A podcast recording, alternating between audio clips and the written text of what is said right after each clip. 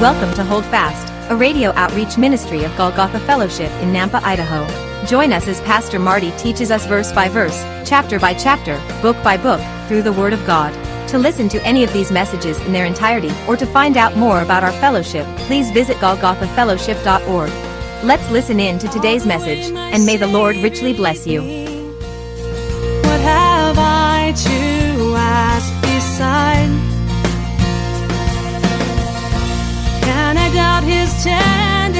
tender? Who through life has been my guide? And may peace divine comfort. Through my faith in him to dwell. For I know. Today we're going to be in Mark chapter 9 if you want to get your Bibles ready. Mark chapter 9, we're going to start a new chapter. Um, this is an amazing, powerful chapter. We're going to see the teaching about the transfiguration of Jesus Christ, the Mount of Transfiguration, where Jesus transfigures in front of his disciples. It's an amazing thing, it's a powerful thing. Before we do that, let's review just a little bit. Something I told you last week is about the middle of uh, chapter 18 or 8 in Mark. Jesus transitioned his teaching to not be so much about the crowds and the groups, but more so about his 12, about his 12 disciples, because he's preparing them and getting them ready for his departure. And we're going to see a lot of that uh, up until the time of the crucifixion and even after, even after his resurrection. So keep that in mind as we study through. But last week I looked at um, Mark chapter 8, and we talked about how in the middle of the chapter we saw this place where Jesus took his people, his 12, up to Caesarea Philippi. And I told you that place in itself is a, is a perfect picture of sin. because it's beautiful on the outside. There's these 70 some springs, the headwaters of the Jordan River. It's lush, it's green right at the base of Mount Hermon. It's one of the most beautiful parts of Israel. And yet we know in Jesus' day it was so beautiful on the outside, but on the inside it stinketh. 14 pagan temples, one of them to Baal, one of them to the temple of Pan. And I talked about how the temple of Pan, there's a cave where the temple is built into, and that cave, it was called the gates of hell. And last week we saw Jesus' teaching about that as he's standing with his disciples in that area teaching. And he told them that the gates of hell would not prevail against his church. Isn't that a beautiful promise? The gates of hell will not prevail against his church, meaning he, his church, his church, Jesus' church, not our church, his church will not fail, will not falter. The enemy will not be able to destroy her. But just as a reminder, I want you to know this isn't contradicting what we see in Revelation. Because in Revelation chapter 13, we see a passage that tells us the Antichrist during the tribulation will actually have the power to destroy the saints, to overcome them. So is Jesus contradicting himself? No. For those who don't know, and if you're new here, welcome, okay? and hopefully I don't scare you off too quickly. But here's the thing you know, I believe in a pre tribulation rapture. And most of the people in this church do. And I don't want that to be a shocker to you or a surprise. And we hold to it. Now, if you have a different view on the rapture, it's okay. All right? We can discuss those things. Um, we're not going to throw you out. I just want you to know you're probably, if you're not a pre trib person, if you don't believe in the rapture comes before the tribulation, you probably are going to find that most of us here do believe that. Okay? We still love you. Even if you're wrong, you can be wrong, and it's okay, and we still love you. But we're just, you know, we're fully convinced, most of us anyway.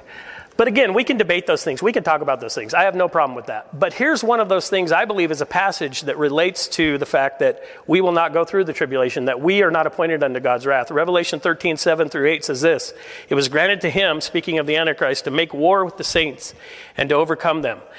And authority was given him over every tribe, tongue, and nation, all who dwell on the earth will worship him whose names have not been written in the book of life of the Lamb slain before the foundation of the world. So, what it says here is it was given him the ability to overcome the saints during the tribulation.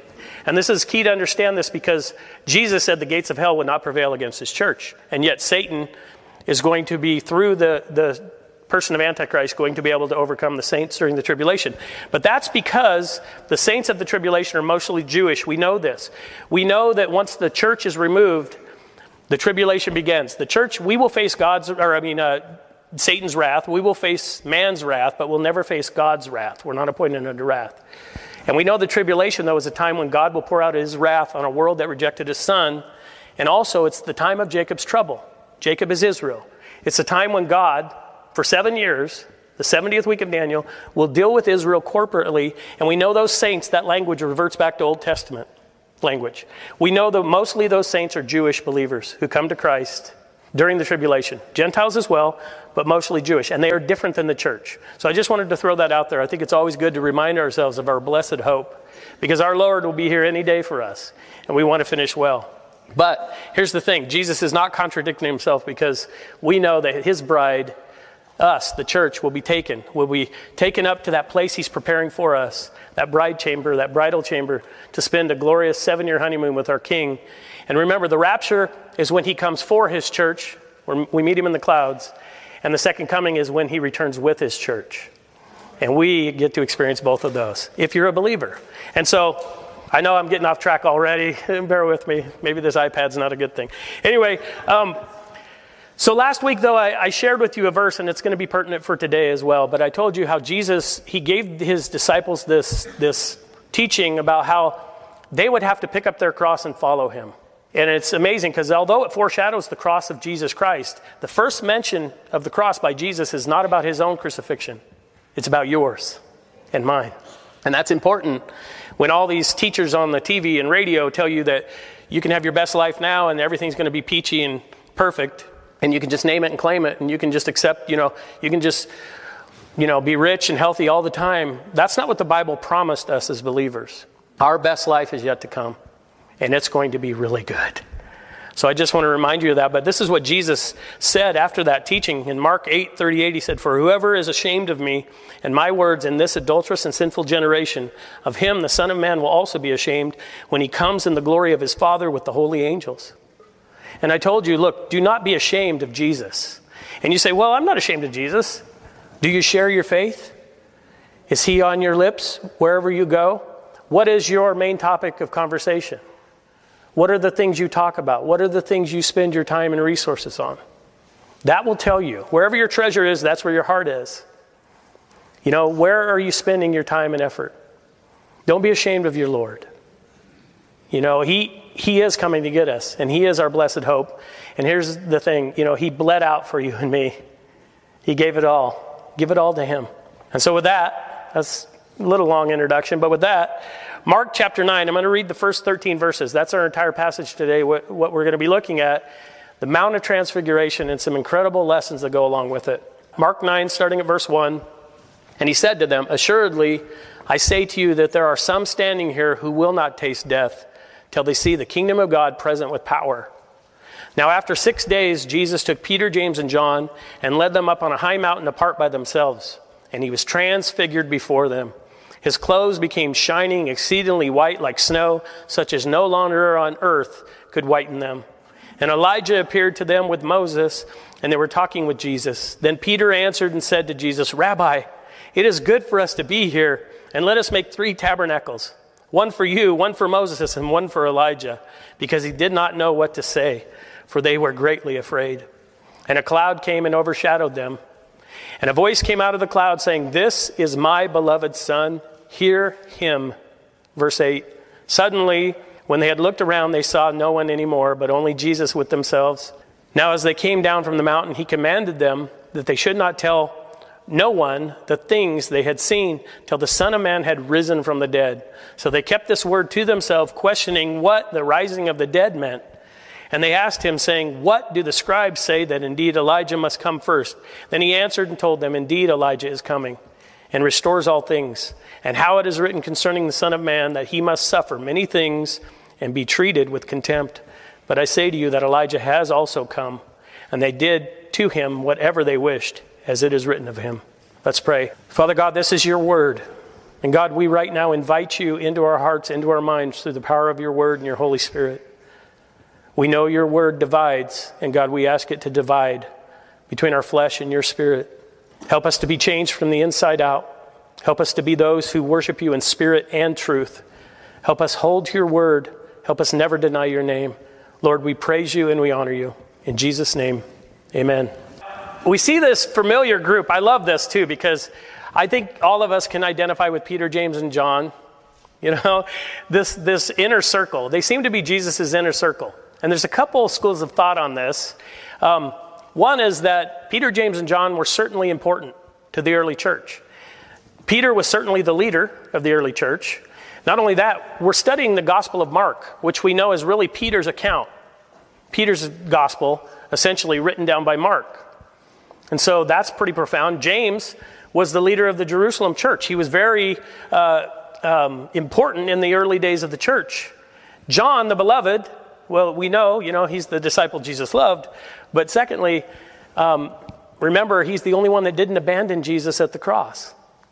And that's a beautiful thing. The only disciple. And he's the only disciple not to be martyred, although they tried. I don't know if it's coincidence or not, but I also know Jesus said, Son, behold your mother. You know, he put his mother into the care of John and vice versa. And not only that, but John would go on to pen the revelation of Jesus Christ.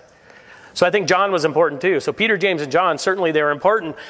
But another theory on this, and I think I kind of hold to both theories, is they were also kind of the knuckleheads. And that's my term. That's not a biblical term. I don't think there's one in the Greek for that. But, you know, um, can you relate?